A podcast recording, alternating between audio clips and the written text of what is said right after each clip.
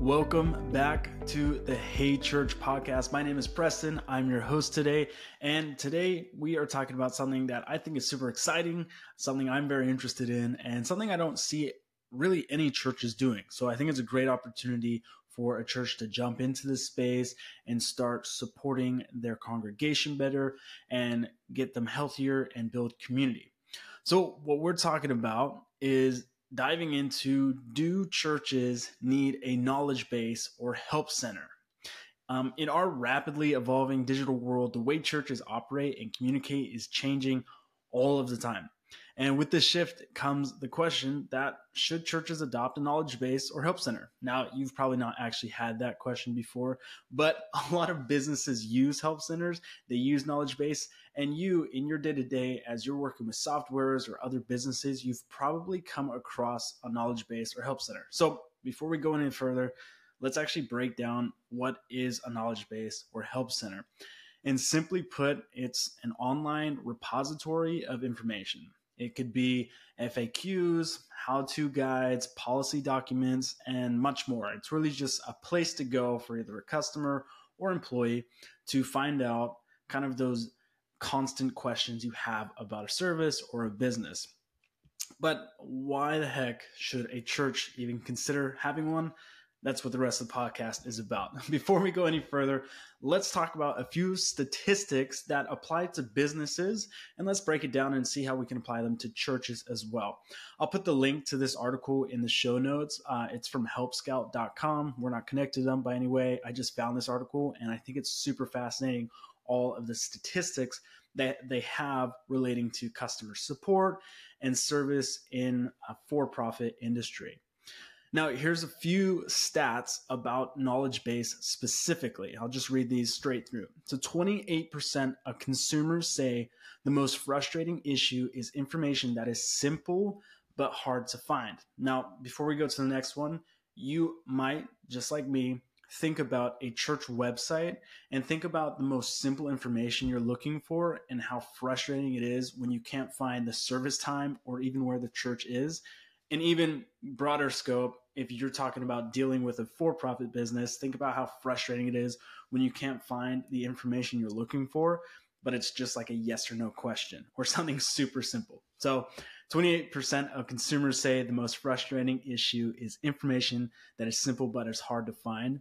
Now, 69% of customers, or rather 69% of consumers, first try to resolve their issue independently but less than one third of companies offer self service options, such as a knowledge base. And that stat is actually from Zendesk, who is a knowledge base like center or customer contact type uh, software. So that one's super fascinating to me. And again, how much does this apply to churches? We got two more. Customers prefer knowledge base over all other self service channels. So, a lot of customers don't want to have to deal with being on the phone or emailing or going somewhere else. They just want to Google it or go to the website, find your knowledge base, and find the information. And the last stat we have here is 66% of customer service teams use knowledge bases compared to 82% of customers who use them. So that means that internally, employees are using the customer service team um, are using the knowledge base to remind themselves of policies, of procedures, of how to use the product. And then 82% of the customers, so all the people their company is serving, also are using those same articles. So it's helpful internally and externally. Now, let's break this down a little bit further for how this can be applied to churches and what we can do moving forward. So, the tip one for today's podcast is accessibility of information. Of course, this is what we're going for. Imagine a centralized place where your congregation can find answers to common questions for how do I get involved in ministry or what are the church's core beliefs? A knowledge base can provide quick and easy access to all of this information.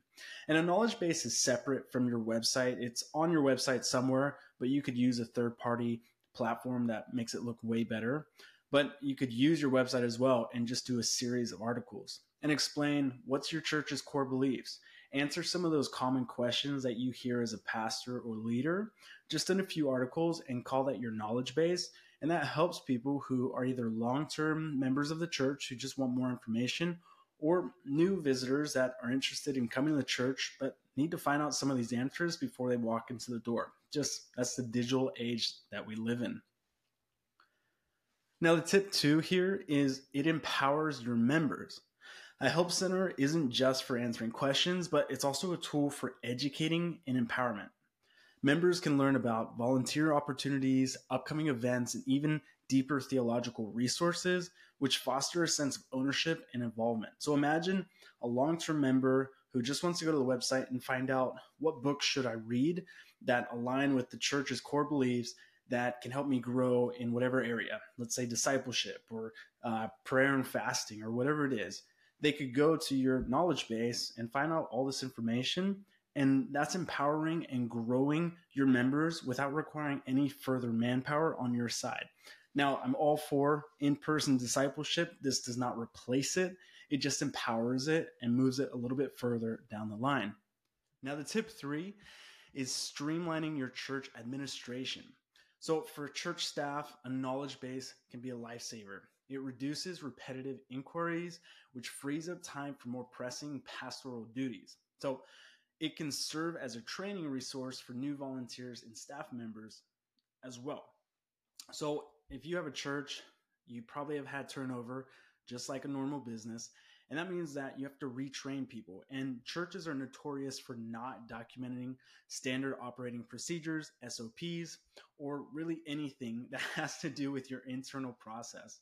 So if you can start documenting this and save it in your internal knowledge base, this helps for training new volunteers, for training new staff members, and keeping everybody on the same page of how the church operates and gets things done.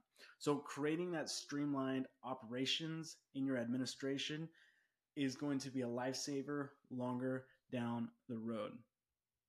Now, implementing a knowledge base does come with challenges. It requires time to set up regular updates and a strategy to ensure it's user friendly, but the potential up, uh, benefits or upsides for a church engagement and administration efficiency are substantial. Just as we saw in those stats, and you can check those out again, there's a lot of benefit to having a knowledge base, both for your administrative side and your congregation side. And I highly recommend setting one up.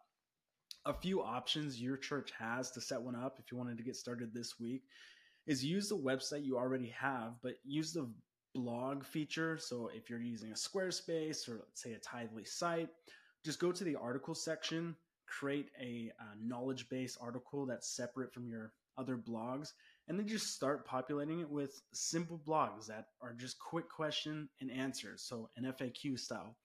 Or if you want to set up guides which could be really helpful if you use um, like a planning center or Tithely Giving or pushpay whatever you're using you could create guides that help your congregation then use the softwares that your church uses. So this could increase giving, this could increase engagement and volunteering, all sorts of things. There's a ton of upsides. So just think through the week. What could I help explain? Or as people are texting you or calling you for questions, write down the answers, text it to that person, and then post it to the website. And you're going to start building your knowledge base natively. So you could do it on your website. You can also use a great tool. I really like it. It's free. It's called Notion. If you go to notion.com, I think it is, or just Google it, we'll put it in the show notes. Again, not affiliated, just like the platform. You could create your knowledge base there, and then you could link it to multiple places, whether it be on your website or your Instagram, social media, wherever. That way, everybody has access to the knowledge base. So that's a great way to do it there. So, do churches need a knowledge base or help center? Well, it's not a one size fits all solution, and it certainly has a potential to enhance church operations and member engagement. I think it's worth considering as a part of your church's digital strategy. And I think you can apply this regardless of what size you are.